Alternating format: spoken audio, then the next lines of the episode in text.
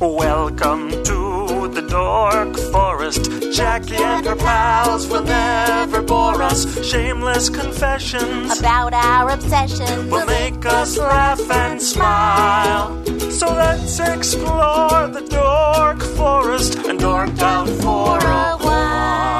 Hello and welcome to the Dork Forest. I'm Jackie Kashian. You know the websites, jackiekashian.com, dorkforest.com, thedorkforest.com. If you like a determiner, familypetancestry.com, which I just renewed because it's funny. Let's do the credits. You just heard the song that Mike Ruekberg composed and sang with his wife Sarah Cohen. He will sing his words to the Mexican hat dance at the end of the program.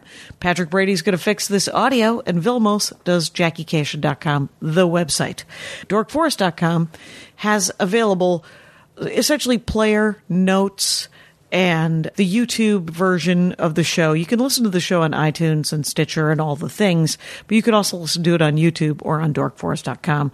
JackieKashian.com has all my stand-up comedy information and the merch for Dork Forest. You can get t-shirts, you can get CDs, you uh, can get pins that say Spooky Reading Girl or Meat Shield, but they are not available on the website. You have to email me, Jackie at JackieKashian.com. There's also the calendar of my stand-up comedy to find out where I'm playing near you. If I'm not playing near you, talk to your local comedy club and request me. What the heck? There are also videos of my stand up. You can watch my Conan. You can watch clips from my DVD and links to my other podcasts, The Jackie and Laurie Show on Nerdist, which is just about stand up comedy. Anyway, there is also a donation button on both JackieKashian.com and DorkForest.com. It's a PayPal button. Uh, all it is is a way to donate to support the show. You can do that by using the Amazon banner, which is just a link to get you to Amazon, which uh, supports the show. You just order like normal. It doesn't cost you extra.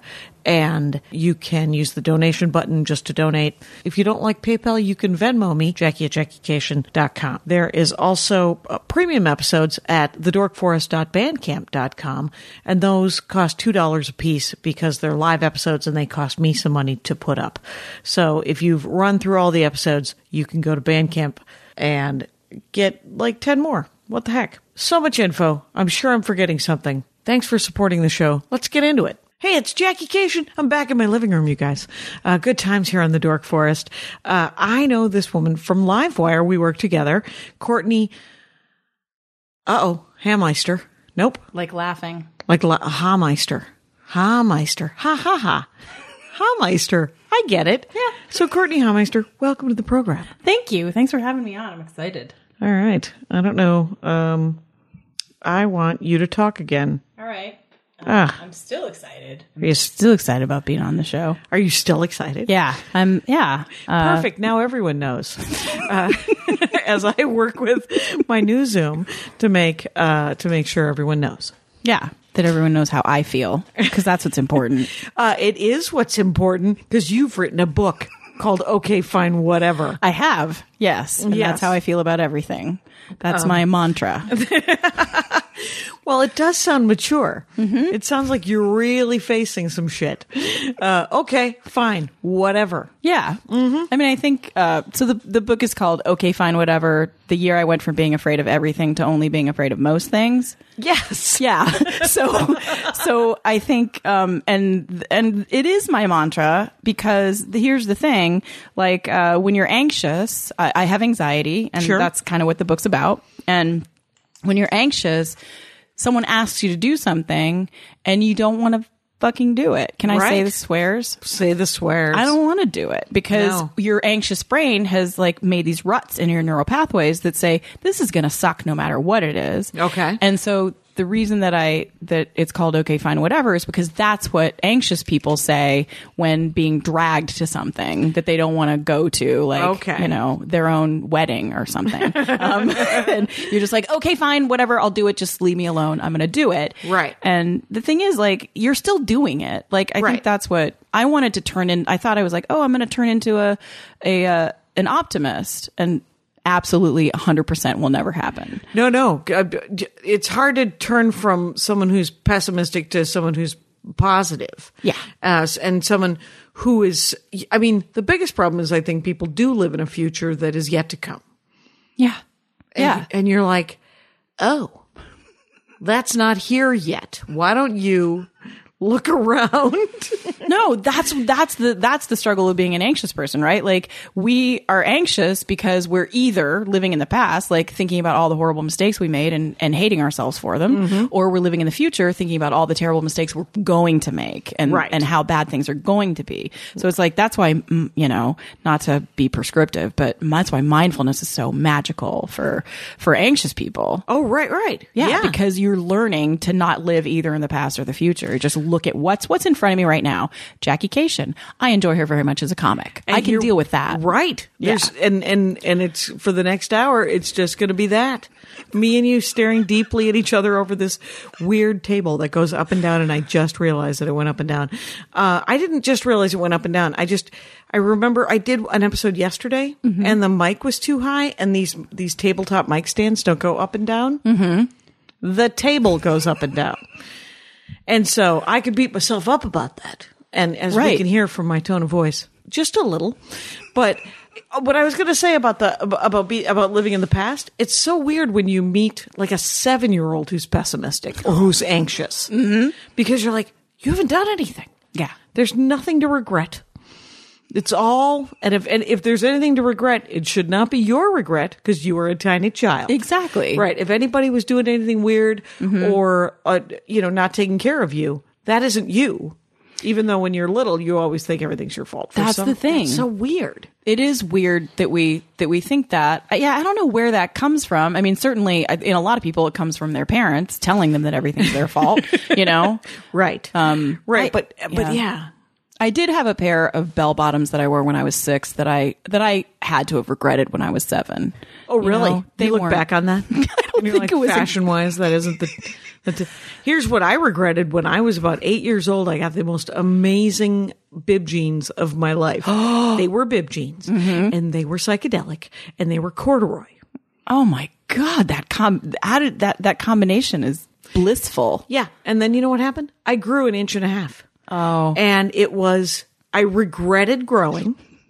I re- and you're like, what, what's happening? Like, if you look back and you're like, hi, uh, you're going to want to be taller one day. Uh, you can't. Oh my god. I tried to wear those bib jeans, even though I was, they were clearly like they were high waiters and they were cutting into my shoulders. High waiter bell bottoms is a horrible look. Oh, that is not a good look. Uh uh That feels very crackerjack guy. It does.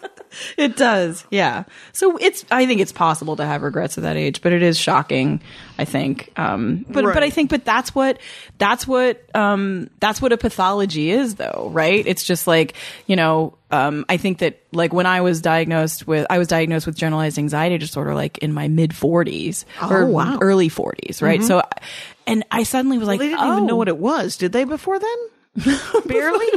you were just like you're psychotic.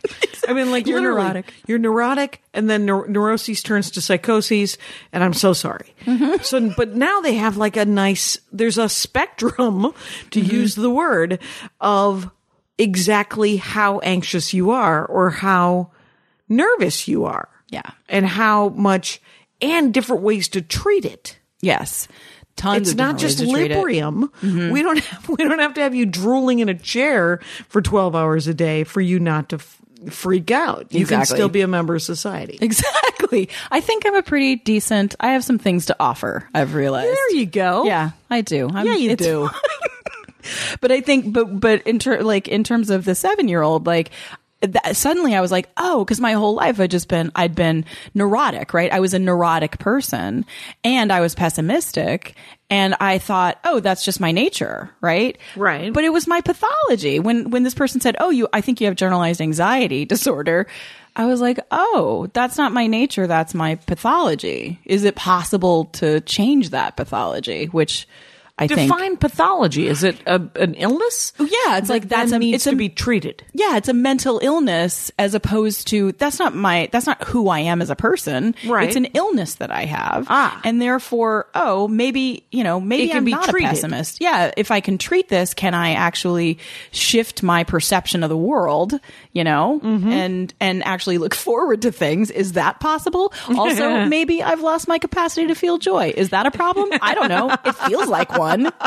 Yeah, I think in the long run that might be a, d- where you're just looking at your watch going tick tock, and uh, you're like, no, no, no. Yeah, it's funny. I mean, this, I, you know, this book was the hardest thing I ever did. Writing it was just, it was very, very difficult. And I'm very proud of it, but it's so funny because, um, uh, my mother is over the freaking moon and it's she's just it's so Oh. funny because like before I, I so I used to host Livewire that's Yeah. how I that's how I met That's you for the met. first time Yeah. and um and uh and my mother was extremely proud of the fact that I used to host that show and and um and but so I stepped down from that show and I guess Yeah. uh I said to her well uh, and I had to step down because I was massively anxious. Right. I had a massive panic attack and and um and but one of the things that I said to her as I was trying to make this decision about whether I should stick around was I said, you know, I I don't want to interview people anymore. I want to create art that makes Yeah. people want to interview me about it. that's and neat. so once I started getting interviews for the book, she's just hilarious. She uh, she just keeps text she te- keeps texting me in all caps. All your dreams are coming true. and it's so What funny a nice woman. Oh my God, she is she is so excited for me. But part, but of course, you know the the side of me that's a pessimist is just like, why is my mother more excited about this book than I am? Like I I, I have trouble. Like and she, it's like she's reminding me, like, be happy about this. This is great. You right. know? Well, I'm sure she spent most of your life reminding you to be happy. Oh my god. And so it must be her default thing. Oh, oh, I'm sh- well. I mean, it's so it's got to be so frustrating. It is so. I know it's frustrating for people who don't have anxiety or any kind of you know mental thing that they're struggling with. It's so frustrating to to have people in your life that you can't change the way that they think. You Right, know, you can't right. convince them that everything's fine because Yeah. it is. You know, well, everything's not fine. Like we're totally screwed right now as a country, but. But everything in your life is pretty okay, right? Right. You know? I mean, the, well, one of the Right key now. things that happened when the world went to shit in November of 2016 was I turned to many of my people of color friends, friends who happen to be people of color. Mm-hmm. And I was like, how do you do it? How do you do it when you think uh, uh, the world's about to end? And you know what's so irritating to that is that this is when I want to talk to them about their lives and their Yeah. racism is when I'm about to go through something. Oh, I'm so sorry. And I genuinely am sorry that that was what was the trigger for me. But they are my friends. Yeah. So they were very sweet about it. And they were like, well, you just keep going. Of course. And, um, and you, and you try to get in the way of bad behavior that's in front of you. And you, make sure that you make yourself happy. Realize the of the good things in your life and try to be happy in your life because the bastards don't want you to be happy. They want you to be scared all the time. And Yeah. fuck them. Yes. And you're like, "Oh, so just be happy." And and I literally one of my friends hilariously because I was like, "Wait, so just keep going. Get in the way of bad behavior and be happy?" And I said like the second or third time I said it, she goes, "Jesus Christ, is this the first time you've been disappointed?" And I was like, oh my God, maybe. I don't know, Reagan? And uh, so it was like that. Oh God, no! I, I think, and the worst part about it, the the part that I feel the most guilty about, is that people of color warned us again and again, and we're saying like, you know, if you read uh, Ijeoma Oluo, who's you know, she wrote "So You Want to Talk About Race." Okay. she's an amazing writer, and she can, you know, she's what's amazing about her is she can be really funny and just and talk about this Yeah. very difficult stuff all at the same time. Also, she does an an extraordinary smoky eye. Like What? she- her makeup. Oh, her makeup is Her amazing. makeup is it, it is unbelievable. Okay. All Like, right. Yeah, all yeah. these things. These are all the reasons I recommend her. um, but anyway, she, you know, all, all these people. You know, after Trump won, you know, all these people were were talking about it and and and saying, you know, oh, I can't believe this is happening. And Ijeoma was just like, fuck all you people. People of color have been writing about this forever. We've been saying that this was going to happen. We've been seeing and it's been happening on a different, like it's a parallel plane. It's like a parallel universe if you are not a white person or not a white guy. Yeah. Like the and and I'm I'm doing a bit about the learning curve right now is very very steep for whitey magoos and men folk. Whitey magoos. we are whitey magoos, and uh, I know. and and I am willing to learn, and it is embarrassing to learn, and yet. I am willing to learn and I'm willing to change, which is also the biggest part of it too. Which I think if you're living in sort of an imaginary world, you know, um, where everything is horrible, the willingness to change has got to be part of it too, or is it just meds? What are we looking at? is it just Seroquel? What's happening? My ad, my ad, my ad. I'm about to do an ad. Hey guys, this is an ad for another comics podcast. It looks hilarious, quite honestly. Lisa Orkin has a new podcast, New York comic Project Woo Woo, and it's crazy. Like Andy Kaufman meets Oprah. It's, it's an examination of all the people she's ever wanted to meet, but she can't meet Jesus. So she gets Chris Bono to play Jesus. So Lisa has her comedian friends play her favorite people in a self help spirituality, and then plus like famous writers and philosophers. So if you listen to her chat with Marianne Williamson, who I don't know who that is because I now I want to listen to it, Carl Sagan, and Streisand, Barbra Streisand, Timothy Leary is coming up. It's obviously weird and entertaining, and you learn stuff. So plus Lisa Orkin is actually a very real, wacky, and vulnerable stand-up comic. So go to projectwoowoo.com and listen and subscribe. It sounds great. Grab the link in my show notes. Project Woo Woo, W-O-O, W-O-O dot com. Go listen and subscribe. Let's get back into the show. So you're just talking about like if you're if you're trying to get out of thinking about the, the Yeah. bad things that are gonna well, and especially now, right? Like when this this is this is what's crazy about this time is that for for those of us who have been living with anxiety, you know, it's like Finally vindicated. well, finally, my pathology is just good common sense, right? It's just- right. you are Vindaloo. You have, you are completely, yes. Yes. And you're like, we're right. I told you I was not paranoid. Yeah. There's trouble. And right here in River America. River City. Exactly. No, I mean that I I had this argument. Like my brother and I are, are quite close. He's a couple years older than me. We live in the same town. We both live in Portland.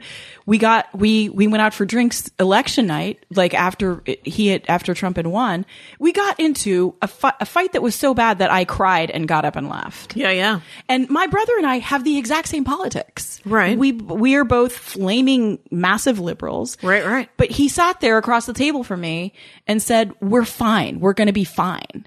And I was like, "You're, going to to be, be fine. fine." You're to be great. I am one tier down from you on the list of people that Trump and his people are to attack, and then all of our friends of color, all of our LGBT friends, Yeah. are fucked. Yeah. They're all fucked. And and we don't even know how fucked they are. And at the time I was so, you know, at the time I I, I had no idea how bad it was to get and how quickly it was to get bad. Oh, I So- thought it was going to get uh, bad much quicker and much worse than it has. Oh, So- oh, what a great. But but look at me, not and I'm more than willing not to be vindicated. I'm like if we if we can course correct this without a full on um, fighting in the streets, uh, that's a win. And if we can get out of this with three branches of the government, also a win. well, but we've already rec- like to me, I've completely lost faith in our system, and because I believe that it's failed us. You know, like I Oh, the checks and balances. the checks and balances don't clearly don't work. The and and they can the- be played.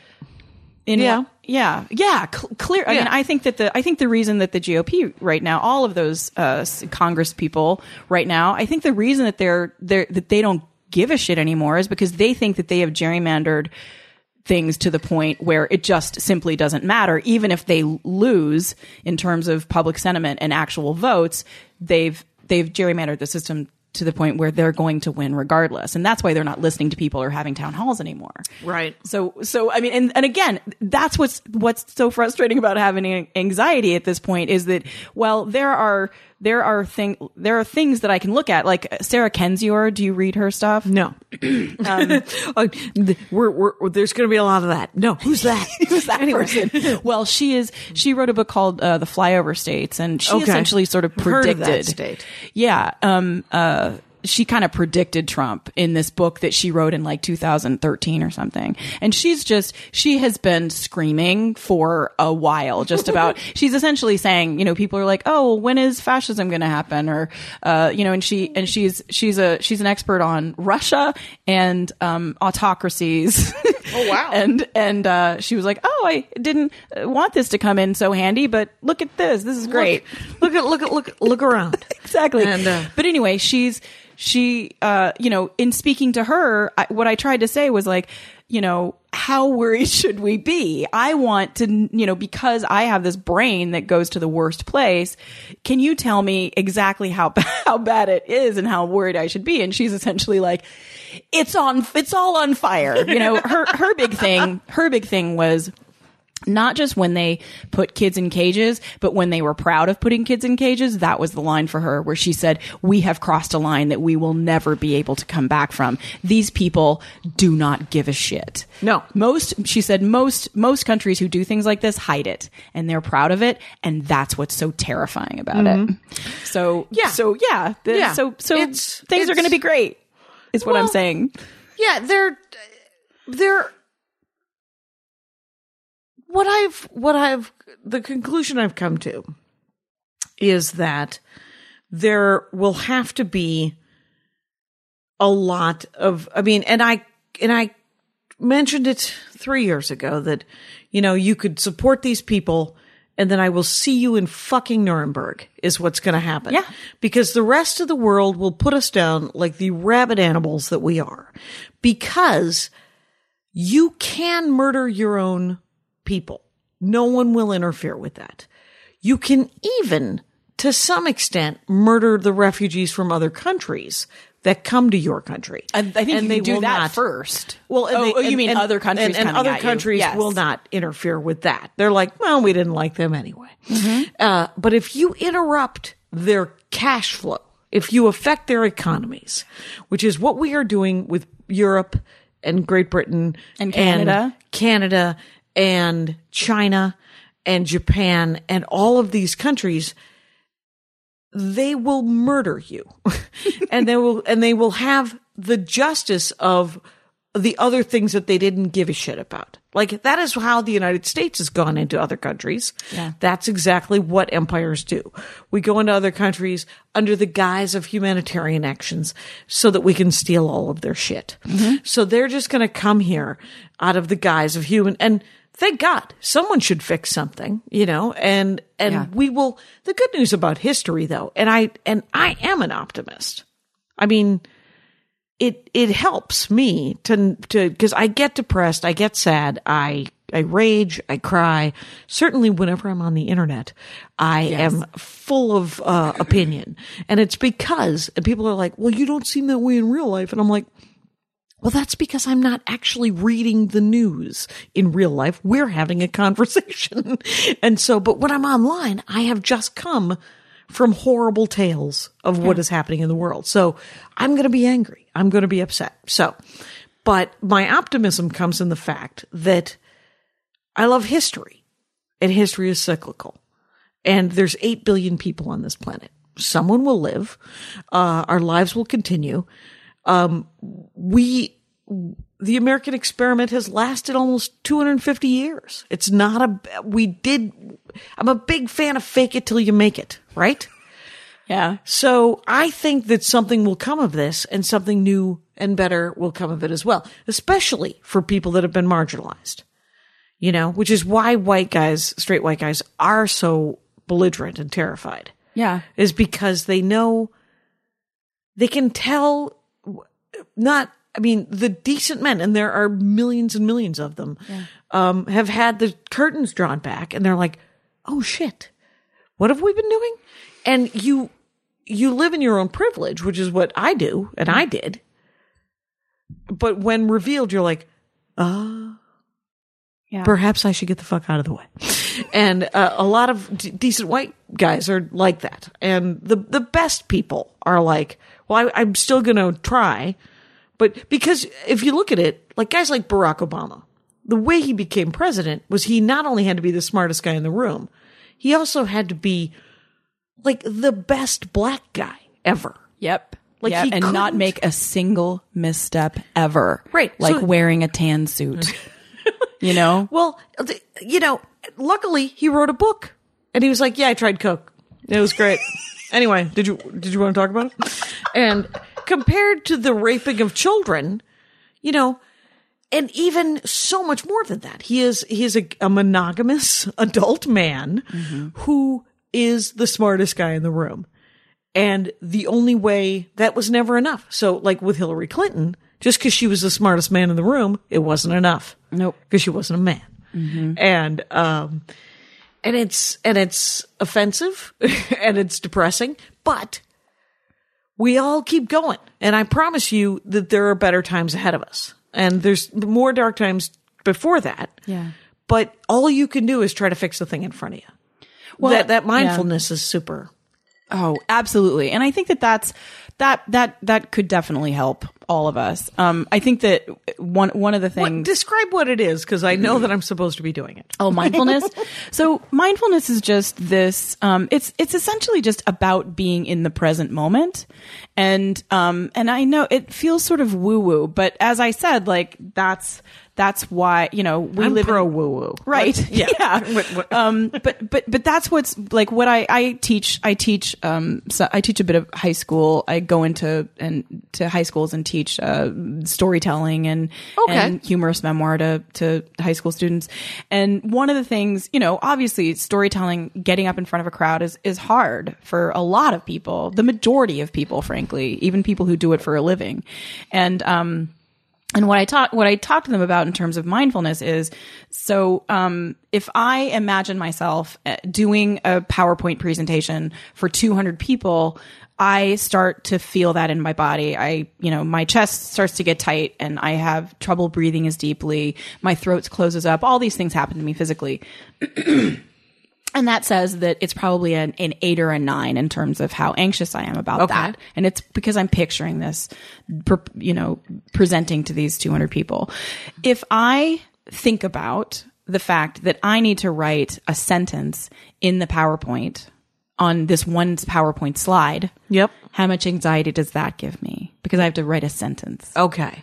It's Yeah, about yeah. a point two. Yeah. So that's what mindfulness is, Yeah. is what's in front of me that I need to deal with right now. Mm-hmm. Not not the effect it's going to have what's in front of me right now and then that changes like i actually was just in san francisco i am not a sporty person jackie don't Mm-hmm. No? enjoy What's uh, happening, s- Courtney? i don't enjoy the sports Okay. uh, or the athletic uh, uh, events of any kind You don't want to watch a, a sporting event. well, I don't. I don't like watching sporting events, but mostly, mostly, I don't enjoy engaging in them. Oh, you don't wish to be in a. I don't. I don't wish to jog ever again Sure. in the for the rest of my life. Um, and so we we we were we we touristed the living hell out of San Francisco. Okay. And one of the things that we we did was we went to Tonga, which is a tiki bar in the Fairmont Hotel, which is I've heard of it, but only because Tamara Brown did a tiki bar dork forest. Oh, really? not long ago. was that one of her favorites? that was one of her favorites. It's it was it was a great one, but also the cool- Fairmont Hotel is beautiful. Just Okay. go and like look at the lobby. But uh but anyway, in order to get there, like unbelievable hill that we had to climb. Right. Uh with our feet. Using With our your feet? to guide us. Um and um and I was so miserable. But and it's I'm miserable because I look at the top and I'm just like, I can't do that. That is Right. It's ridiculous and much. crazy. Yeah. And you're nuts and I'm not athletic. But if I look down at the ground and I ask myself, can I handle this step? Mm-hmm. This I can handle. Okay. Like, and, and so that's how mindfulness works. right. And it, that's how it works for people like me who uh, think everything sucks balls. Right. And and I think to to different degrees that that can it can just blow your mind if you think of the big picture too much. If you if you cut it into a series of small steps, it's always going to be. Remember that uh was it Anne Lamott? Bird by bird. Bird by bird. Bird by Bird. That's a great book or a great story about how her dad was like, you, she had to do a report about a bunch of birds. she was like, "There's too many birds," and he said, "Just do one bird. Just do bird by bird." And uh, and that's how she broke it down. And and it's super important. I did uh, Carnegie Hall with Brian Regan, Holy and shit. I was scared to death, but only because people kept asking me, "Is it amazing to do Carnegie Hall?" And I was like, "You have to stop talking about it." because you're freaking me the fuck out. And so in the end, I literally said to myself, I can either be excited about doing Carnegie Hall or I can do stand up comedy. Why don't I do stand up comedy since that's the damn job and not even think about the building that I'm in and the history and the nonsense? And let me tell you something about Carnegie Hall. It's not built for stand up comedy. Uh, the ceiling's too tall. Anyway, so, uh, So yeah, so everything's just kind of all the laughs Yeah. to the laughs sort of Yeah. waft up to the Yeah. ceiling. I was like, I hope everyone's having a good time because I cannot tell. I hope it all works out for you people. Did, did was it recorded? I assume it was No. recorded. No, it oh, was not. Because that's uh um one of the things that I talked to Luke Burbank because I talked to I Luke who hosts Livewire the, sh- the the show that I used to do Right. Um, one of the things So that I talked take about. over? By the way, uh, Hameister, right? Mm-hmm. Courtney Hameister at Weisenheimer on Yeah. Twitter and Yes. CourtneyHameister.com and okay, fine, whatever. Just Yeah. uh, making sure everyone knows who the hell I'm talking to. Knows all my at this time. Yes, Yes. please know her shit. Yeah. Um, but I was talking to Luke and he was talking about, um, how about how you have to sort of have a certain level of self delusion in order to be to do stand up comedy and Yeah. and perform in this way. And that there are comics who have ears that actually that hear laughs that aren't there. And then there are comics who can't hear the laughs that are there. Mm-hmm. And he talked about just this this set that he did where he just thought he killed and then he listened to the recording of it and no one was laughing. And he was just like where are all the How laughs awesome is it that it was the opposite? Right? Because I would tell that story. I thought I did so bad. Then I listened to the tape. I was crushing it. Luke Burbank, a sane gentleman, uh, is like, oh man, I was killing it. I listened to the tape. Crickets.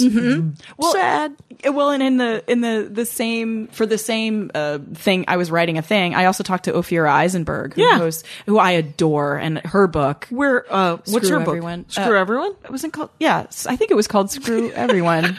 Now I'm getting it wrong. But essentially, it was about her sleeping with everyone in order to find this person Right, that she. right. And oh, it was fantastic. Oh, that's right. I, that wasn't called Screw Everyone, but Was now it- I want it, to be called. something, It I'm something writing a like book called Screw Everyone. Everybody. I don't know. It was something about that. Let's we'll Google it later. Yeah, and we you can talk about it. She's Um, been on the Dork Forest. We're, we're vo- vocal doppelgangers. Oh, you know what? You do kind of sound. You do we, sound the same. we have same. a bit of the same accent. She's from Toronto. I'm from Wisconsin. Uh, Yeah. yeah. So Yeah. we do- uh, the episode I the first episode I ever did with her. I don't know if there's more than one, but uh, the episode I did with her, I was editing it and I was like, I can't tell the difference between our voices. Very weird. and you're Um, oh, that's got to be crazy. it was super fun. But anyway, she she told this story of the first time that she ever did stand up. She got one laugh, and she was elated. And I Yes. Mm. was just like, I don't understand. And she was like, I didn't know that person, and they laughed, and that was this huge thing for me.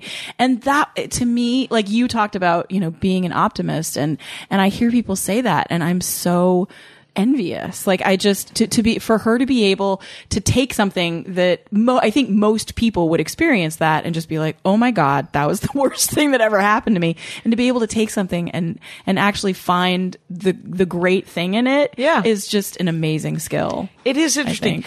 people who say I want to do stand up comedy, and I say then try it, for you will know almost immediately if you really want to do stand up comedy, because you don't get laughs, and if you get one laugh, you're like, okay, all right, and uh, that that seemed to work, and you're like, hmm. Uh, uh, empirically, if you look at that objectively, it did not work, but. From inside a stand-up comic's brain and body, you're like, no, no, a stranger just laughed at one joke I wrote.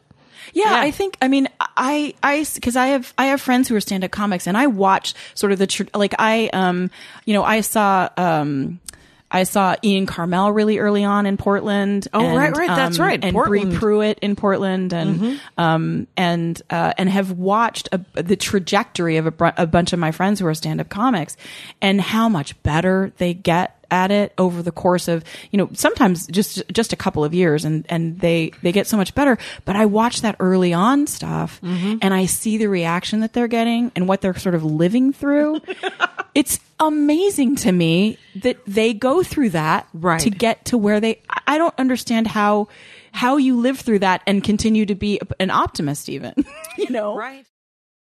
My ad, my ad, my ad. I'm about to do an ad. You guys, it's another FabFitFun ad, but it's the great unboxing because I just got the fall box and it's a seasonal subscription box delivered four times a year with full size fashion, beauty, home, fitness, and wellness products for just $49.99 a box. And if you use the code DORK, get $10 off your first box. That's over $200 for only $39.99. And here we are. I've opened my box. There is uh, some paper and it has a, a fall leaf sticker that is holding it, holding it tight. And then you open it up and there's a pile of stuff in this box. Let's go through a little bit of it because this ad is only supposed to be a minute. And there's so much stuff in here. There's earbuds, you guys. What? There's freaking Bluetooth earbuds from Cobra. So that's kind of exciting. There's a couple of facial masks. There is a very beautiful tea towel. Simply whimsical tea towel. And I have this to say. I'm going to do more of this box in the next ad from FabFitFun. But it's the fall box. It's here. $39.99 for your first one because you get the $10 off with code DORK. Who lives by a code? Rangers. Let's get back into the show. Right. It's clearly some sort of mental um, cocktail going on in your brain because there's. I just read this thing about um there was a uh it was a it was an alcoholic dude right? And he was talking about how there was a study of neuroses and they decided that that a lot of people have neuroses. Yeah. and it, what neuroses is is there's a perception of of the world that is skewed. And to fix that there's there's different ways of fixing it. And and if you can't fix it um it can go from neuroses to psychoses. Oh. And um so ways to fix it are often like with mind altering. Like initially people try booze and pot and stuff like that when they're kids and stuff. They're like oh i think because everyone has this sense that i'm super unique. My problems are very much the I'm the only one going through this and and life is very very hard. And um so um that perception isn't necessarily true because you're never alone. You are not unique. I would love to tell you that if you had my problems, you would drink like I did or whatever the thing is, right?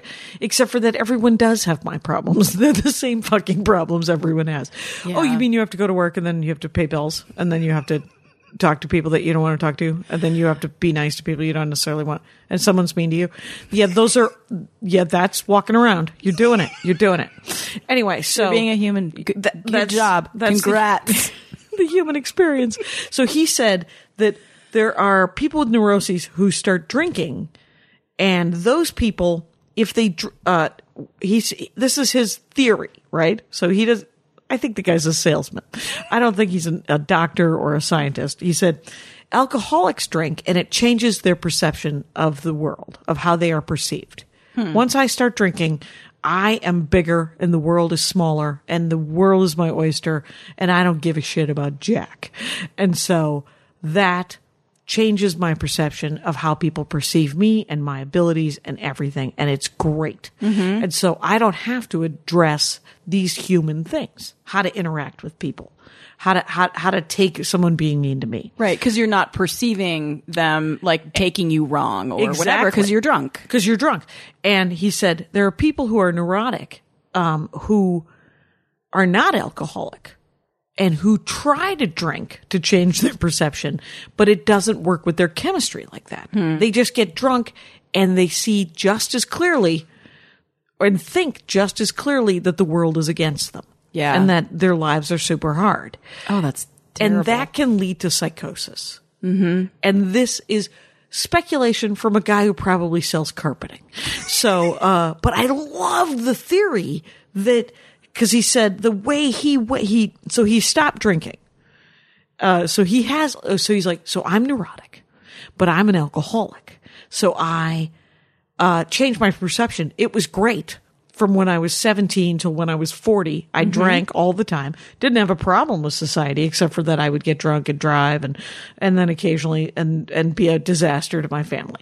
And but I didn't notice that I was being a disaster to anybody because I was drunk. Mm-hmm. And but and I was fine with being a disaster. So I stopped drinking. Then I have to address that neuroses. And I've never learned to deal with what people have to deal with, which is the human experience. Going to work, be, having your feelings hurt, trying not to hurt other people's feelings. And he said, and the way that he did that was by therapy and Alcoholics Anonymous and uh, ex- I mean, all the things, probably sleepy time tea, exercise, yoga, Yeah. mindfulness, whatever.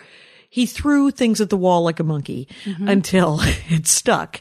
And he said, it was, I had to relearn everything I stopped learning when the booze started working. And so if you, if the booze doesn't work, how do you deal with it? Well, I mean, I think that it's, I think that honestly, the idea of throwing stuff, throwing everything at the wall until it sticks. Yeah. That's what you, that's what you have to do. I mean, I, you know, I, I, I tried drugs. I couldn't find, I couldn't, well, I mean, no, I tried like actual, I'm, I'm terrible at psychotic drugs. drugs? Yeah. Well, I, well, um, yeah. Recreational drugs. Did you try recreational I didn't try those to deal with. Uh, I didn't try those to deal with anxiety. I did. I tried weed um, because you're you're a person. because I'm a person, and I tried smoking. I actually went to the hospital the first time I smoked weed. Uh, thank, thank you. I am I'm the world's so biggest lightweight. I'll accept my award. Um, I, it was so pathetic, and the and the doctor hated me so much. And I like I was in high school, and I just felt like I, I was like, why do people do this? Why do people smoke weed? It's awful. Like I wanted to make it clear to him that I wasn't a weed addict. like that's why I wasn't in the hospital. So you smoke pot.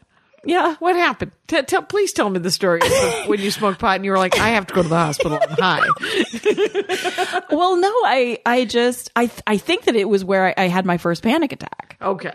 because I, yeah, I, I think I, I smoked a half of a, I smoked a half of a reefer with a friend of mine.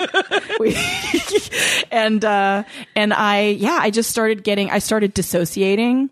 I started, like, my, my extremities started getting tingly and I was walking around my house saying to myself, like, what if this never goes away? What if I'm trapped like this Oh, right. for the right. rest of my life? Some people get paranoid when they smoke pot, exactly. And which is I, something you couldn't possibly have enjoyed. oh my god it was so miserable and i just yeah i think but i think looking back i was like oh that was my first panic attack right. uh, you know And so you went to the hospital and you were like, oh my God. it was so awful like my friend i was with my friend laura and she called my friend mary and mary's mom came to get us and we all drove to the hospital and um yeah it was just Were you like 14?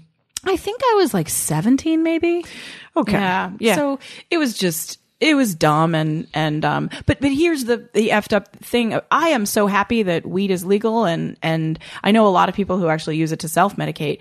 But the only thing that I think is shitty about it yes. is that there needs to be a warning on it because because we all know what alcohol does to everybody, Mm-hmm. but weed a lot of people have different reactions to weed and for people who have a, a mental illness it can really screw you up. Because all of the things uh, so many of the things that weed does to your body anxiety that's the beginning of an anxiety attack. You start to dissociate. You get tingly. Uh-huh. Holy shit i'm having an anxiety attack. Mm-hmm. And and that actually having the phys- physical symptoms gives you an anxiety attack Right. because you convince your brain that it's going to happen Right, so, right. so i just wish that there was some sort of warning on it Well, you know th- the thing is, is everyone does have different responses to alcohol as Yeah, I well. guess that's true. And there is warnings on it. Yeah. there's all kinds of warnings. Yeah. and with pot. a Couple of things. First of all, my response to pot is uh, very different as well. You have seven to nine minutes to talk to me, and then I fall asleep. And then I wake up under a pile of coats. So I am what is, uh, I believe the technical term is buzzkill. Uh, I am not fun on the marijuana. Right. So I don't, I never smoked it much either because I was like, whatever, man. This seems like a not point, no point for this. Now, the problem with the, and I too, I don't care about the legalization of, I mean, people want to do drugs. They're going to find drugs. So if you want to pay for uh, a bunch of road things to be fixed, education, please tax the shit out of pot. Yeah. And that's fine.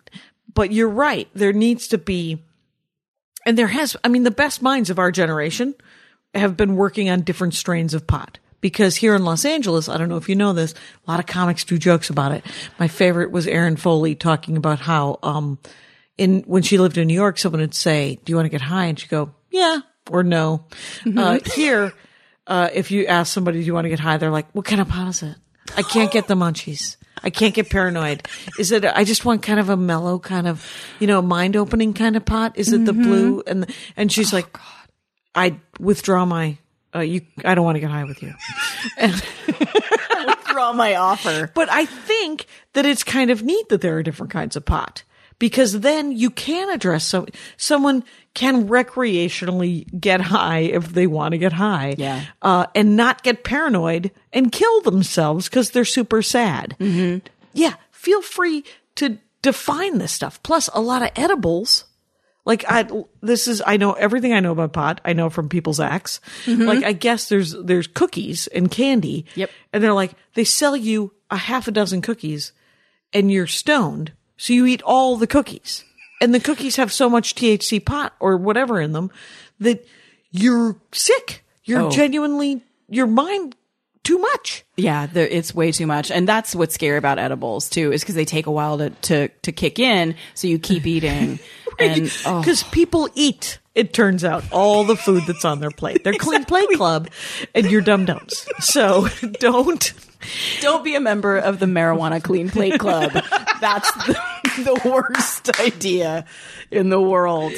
Yeah, Yeah, that's a terrible idea. The marijuana clean plate club. it's really it's not a club that you want to be a member No. of.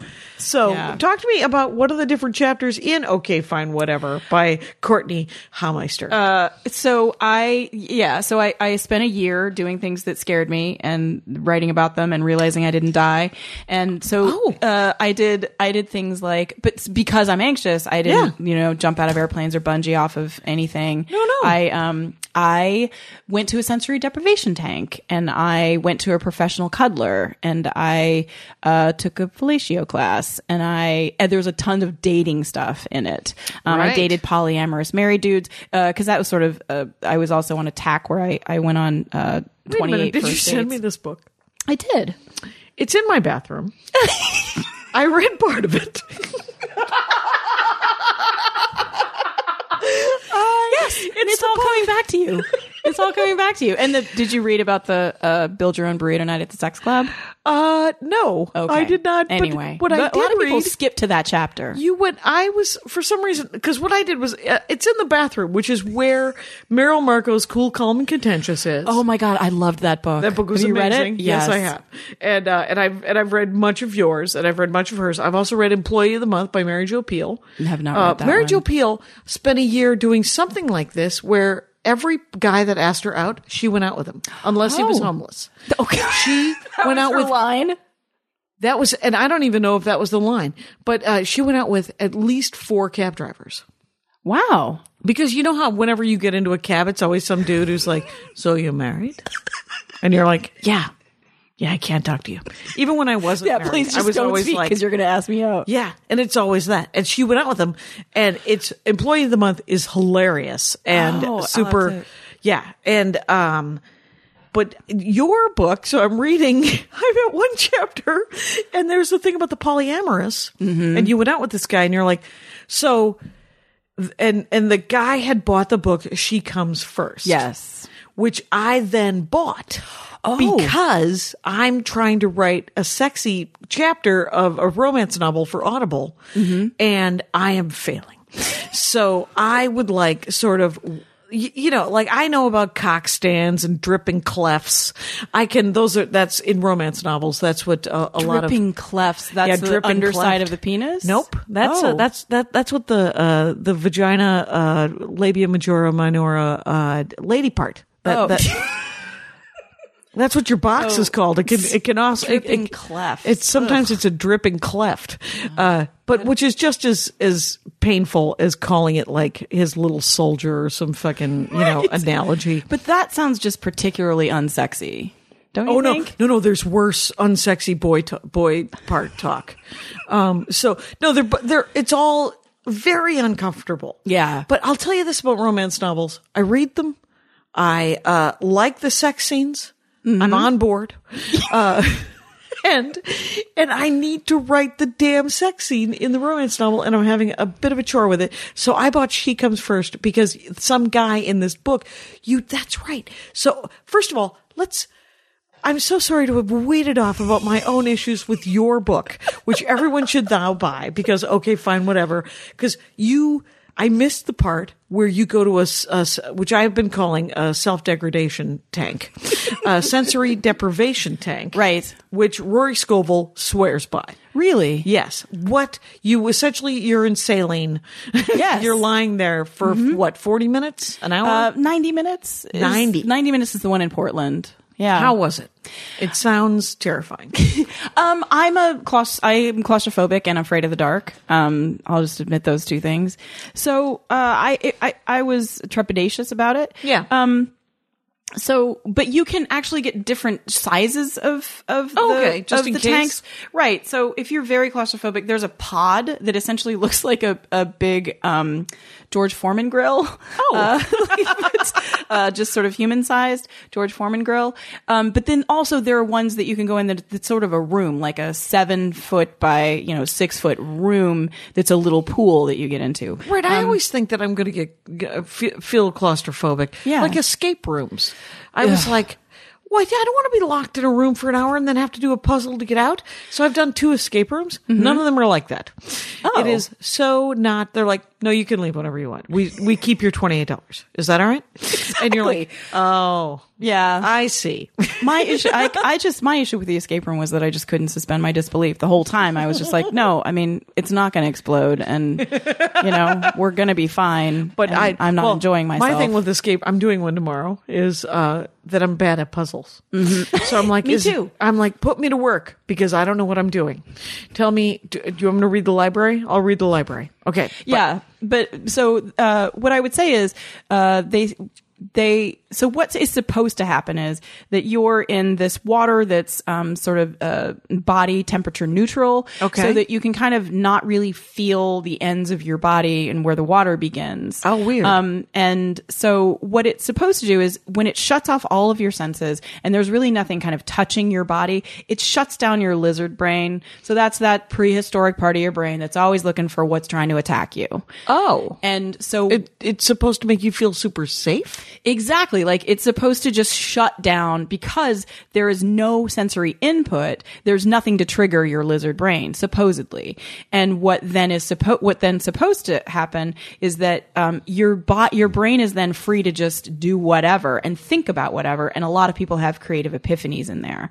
Um, and I mean, I think so they they've done those studies of um, they were trying to figure out how kind of jazz musicians and improvisational musicians were able to do what they did, and so they put them inside MRI machines, and what they saw is that they were actually able to shut down their prefrontal cortex, that that critic, that brain critic, right? That's why I don't like jazz solos. Exactly. Anyway, You like the critic. Well, no, but I think that I like a written piece of music. I think is what I like. I have a hard time with some jazz. I'm not a big I'm not a big fan of But- improvisational jazz either. But but anyway, so that's what's it's supposed amazing. to happen Yes. is that Okay. really you're just supposed to come to this place where you're just your brain just allows you to kind of play and I didn't experience that, but I think that it's because I was, I'm coming from, let's just say, you know, in, in, in terms of anxiety or stress level, I'm walking in at a five, whereas most people might walk in at a two. So it takes them a, a lot less time to go down to a zero. Did know? you end up at a two? I think I absolutely did end up going, you know, uh, taking my stress level down. Um, it is really fascinating. Like you start to almost, um, uh, you start to almost see things that, that aren't there. There are these things called phosphenes. You know, when you close your eyes, sometimes you can see lights. Yeah. Those are actually called phosphenes. And Okay. It's essentially like your, your eye just sort of doesn't stop working. Yeah. Um, and, um, but you can, you can start to sort of see those things move around and, Okay. And, um, So was it soothing? I or think was that it- ultimately it was, I mean, for me going into, But it wasn't life changing. It was just scary for you to do, so you did it. Right, exactly. And I would I would actually recommend it to people who maybe don't have any issues with, you know, claustrophobia or anything like that because I think that it is possible to that you might have, you know, a, an epiphany or a creative like I was I was stuck creatively, you know. I mean, I'd been writing sketches for 12 years. And Hello. then my phone rang. Hi. The good news is, is um, Andy Ashcraft is in the other room, and he'll get that. I usually turn the phone off, and uh, uh, Rangers of the Dork Forest right now are going. When? When do you do that? I don't. I don't remember you doing that ever. But the, there's times when it, you don't hear it. It's because I've remembered to turn the phone off. Anyway, yeah, so that's what that What yeah, about the that's what that was professional like. cuddler? Was that a spoon or be spoon situation? You can do whatever. She has 56 different And it's a positions. woman? It's a woman. Her name's Samantha Hess. She Okay. owns a business called Cuddle Up to Me in Portland. Um, I mean, this is a very Portlandia kind of uh, things that you're like. I want to. I want someone to. I don't know. Pep talk. Uh, what you know? There's jobs that you can make up, and uh, one of them is professional cuddler. But uh, so, were you cuddled? I was. How much is cuddling? Uh, it's a dollar a minute. All right, so you might. You're like I'm. I, I'm not going to be able to stand this, so here's five bucks. Let's get this over with, kind of thing. well, and they have this map that they give you where you mark off the places on your body where you're okay, where you're okay being touched. Yeah. You know, and I was just like, can I, I just want to color in the whole thing. What would happen if I colored in the whole thing? Um, I actually, I kind of really love being touched and, and need to be touched. Yeah. But I, spent the majority of my life um, single and and not in relationships and not being touched, which is awful uh, for someone who needs it. Right. Um, so it was actually a pretty vulnerable thing for me to do um, because what sucked is, of course, this sea of uh, massive waves of snark came toward her on the internet. Right. Um, that uh, and I read all of those comments and and I the problem is I related to the people who went to her, Yeah. as opposed to the people who were snarky about it because I know how uh, how awful it is. Uh, you just start to feel like shit about yourself, Right. you Don't know? read the comments. That's the number one. I- one, one of the great rules of being in show business and the internet together is I have a no problem, and I've said this a thousand times, and I will say it again. Just block them. If they get some sort of sense of satisfaction that they made you made you block them, mm-hmm. then we're both happy. Exactly. Yeah. It's a win-win right there. I don't have to listen to your dumb dumb talking and I and you think that you somehow got me. Yeah. So knock yourself out. No, I think that's yeah the block feature. In the I, I actually I think the mute fe- feature is even better love- because they just think that they're they, they just think oh she's she's never going to respond to this one. But that's but that that's a power play in th- that I would have in my mind where I'm like I'm showing them they think they're talking to me and I'm like no get something good out of it. yeah, Feel the joy of making me block you. of pressing the block button. Um, The head, the NR, the mouth of Sauron woman who was that NRA lady. oh God. She blocked me, oh, good for you. and I was like, okay. I mean, and I didn't feel good about it, uh, though. There actually there was a small part of me that was like, oh, all right. She acknowledged the fact that I was. uh It's all I did was I told her that if she was uh, ever gonna, she was interested in. uh Having any more integrity, she should get in touch with me, and uh, and that seems that's that's that's a nice thing to say. You were offering her a favor. right? And it it could have been much ruder, and it was not. And Yeah. then she quit that job not long after, which is my real sense of accomplishment. Because Dana like, Loesch? Yeah, I was like, oh, I wonder if I had any part of that. And then I realized, mm, probably not. It was probably my comment that did it. No, I She's off looking for integrity, maybe. um, my favorite internet comic. So I I'm a I'm a larger lady. I'm fine saying that. And um uh, How about you're not fucked up skinny because you are not a larger lady. all right, I'm not uh, I'm I'm like a I'm like a 16 18. You know, that's you, know what? A f- you 16 is a Do you think? Are I you think sure? you're like a 12, 14. You think you're a no, 16, I'm no, I'm a six. I'm for Okay. sure a 16. Yeah, I'm a, for sure a sixteen. Um, and that's that's actually uh, I think average size now in the United States of America. We're well fed. exactly. You'll be happy to know that the free T-shirt you get is union made here in America, so they run big. I love they're it. Made by Americans. I love it, and they know. And they know. they're going to need it bigger. Yeah, Let's we're gonna, it we're gonna we're gonna all want it bigger, Yeah. so we're just gonna make them.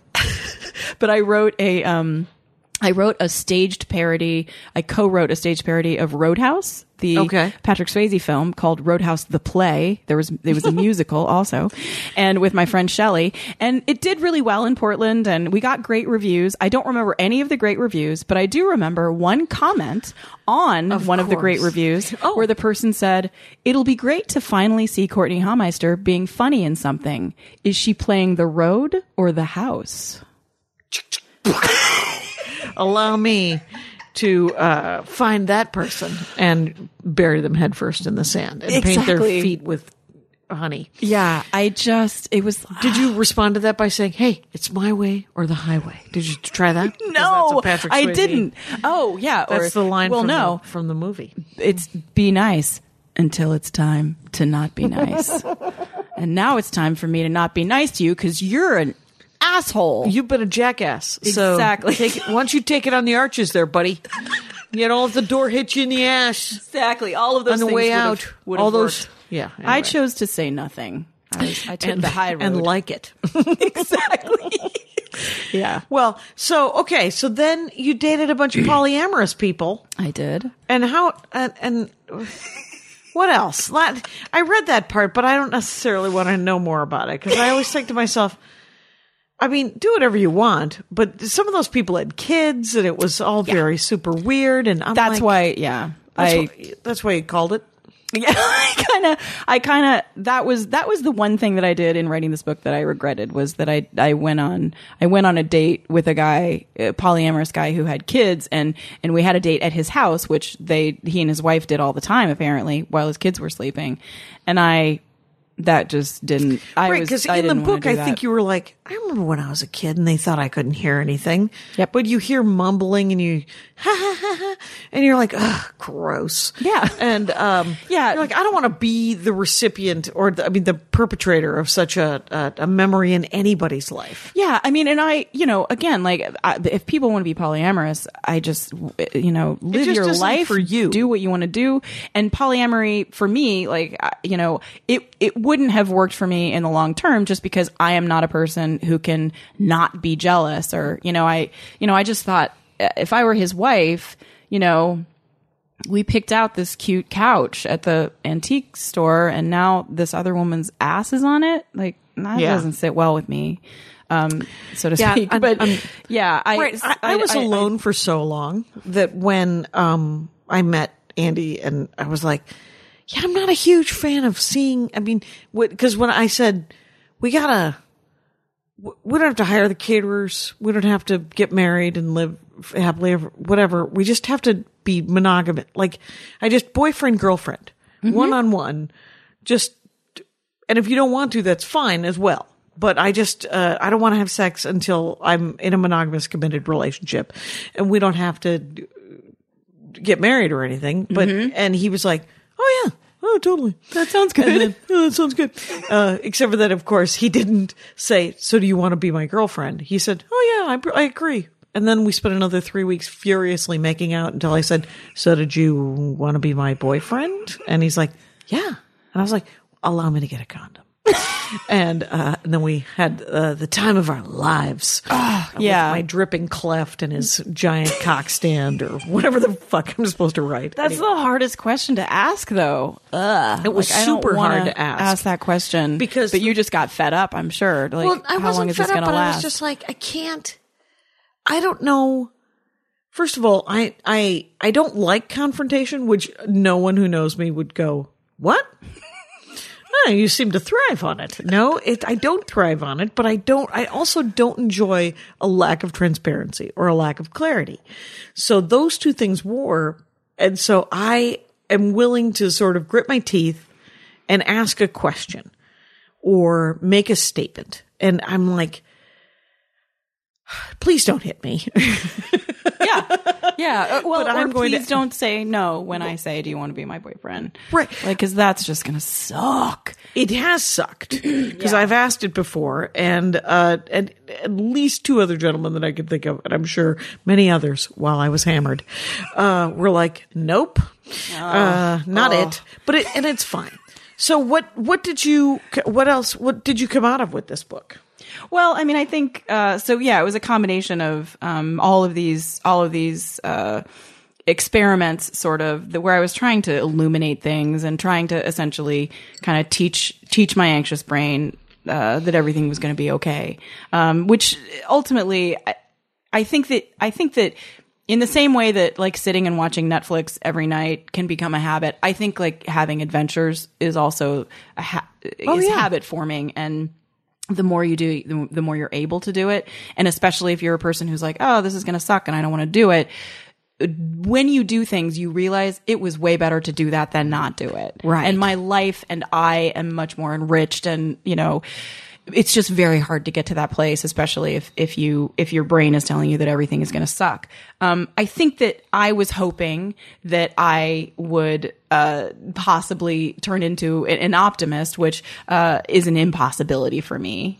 But I think that going into experiences, in this sort of non-judgmental way where instead of for me you know it's kind of a spoiler about the whole book but um it just was one word that was different which was if someone were to ask me to do something that i would think uh, oh that sounds awful uh, or terrible or terrifying it just changed to well that sounds interesting There you go. because, and that's and and how and who does a life change? And that's a good spoiler for this book because I like a happy ending. Yes. and uh, which is just a nice realization, sort of a, and even the smallest amount of healing. You know, Well, and that's that's I think what's super I believe like I think that that I have been so screwed up by romantic comedies. It's like a genre that I've loved my whole life and it's it's virtually impossible to find a good one. Um but they Allow also they're yes. Oh, yeah. Um but they lie to us. I think I think almost all movies and and so many books just we believe that these changes happen immediately, right? And and you know, and that people have these massive epiphanies all the time and oh, where they're right. immediately different. And it is so, and I think that the reason it's so satisfying for us is that we know in our hearts that change is unbelievably frustratingly incremental. Yes. It takes for freaking ever for anything to change. And I think that, you know, religious experiences and romantic flashes and one enchanted evening is not realistic. And if you No. and, and if you are the kind of person who's like well you told me it was over and over and over and over again and and you and you're not getting the fact that you're like yes but it's fiction right? I mean dragons i'm sorry are also not real. And neither oh. are unicorns. But that doesn't mean that they aren't beautiful and fun and cool. It just means that uh, you, I mean, you could enjoy, I mean, whenever I watch an action movie, I'm like, oh, well, I'm sorry. That is not, uh, you know, like when, when you watch some guy getting beat up and then quipping, uh, Yes. you know, like it's Indiana Jones is being tortured and he's just making quips and, uh, that's not real. And Mm-hmm. so there's all these things where you're like, okay, remember that's not real. Remember that's not real. Oh, God, and when But people are like, make you just know, I just knew, I met him and I just knew. It's like, Right, they're- who the fuck just knows? Like, Well, yeah. really? yeah, and it, it they feel like th- those are those are. I'm sure those things happen, like flashes of light with religious experiences. Yeah. uh, meeting someone and knowing that's the right person, and then sticking it out for 70 years. That's adorable. But those are not the odds. But they are aspirational. Yes. So, I mean, to aspire to like Kate and Leopold. I don't know. Remember Kate and Leopold? Aw. And, uh, but, and I, and I like a movie where there's like a, a, another message where like Leopold's whole thing, because he was an old timey guy, was, uh, he's like, well, you also have to be polite. And you're like, well, that guy exists in 2012 as well, by the way. Um, that isn't just 1889. Yeah. Good to know. And, um, and so it's a message that, that is, I, I think that there's also aspiring. No, I, I yeah, and that's an, you know what that is. It's an optimistic way to look at what I was looking at as shit. So I feel like this is a kind of a she said she said situation, and and you've and I I, th- I think it's great. It's great to have you know that sort of counterpoint. You're right. Like mm-hmm. it is like it's good to I think to aspire to all those things, and you want to of course aspire to that ultimate epiphany. But I I just think you just need to know this mm-hmm. epiphany is go- it's going to take you like you know maybe 15 years to get to. This has been an experience where I've said the things that you should hear, and you're like, no, no, I know I should hear that. Good for you for saying it. And uh, I have this to say, Courtney Hameister. Uh, thank you uh, for being on the Dork Forest because it has been an hour. Oh, that's that's that's it. Did it just It it, just it just And you want to follow Courtney on by. Twitter at Weisenheimer. Yeah. And the book is Okay, Fine, Whatever. And uh, it is actually quite hilarious and fascinating. So uh, I have read, as we have found out, parts of it. in the bathroom. which is where all great books uh, need to be consumed when it's certainly a memoir. Yes. And uh, thank you so much for uh, listening to the show, Rangers. And you know the rules out there. Take care of each other. My hat, my hat, my hat. They're dancing around my hat, my hat, my hat, my hat. Well, what do you think of that? If it looks like a Mexican hat dance and it sounds like a Mexican hat dance, it's most likely a Mexican hat dance. So take off your hat and let's dance. Yay! Oh my God. we why don't we just call that as the end of the show?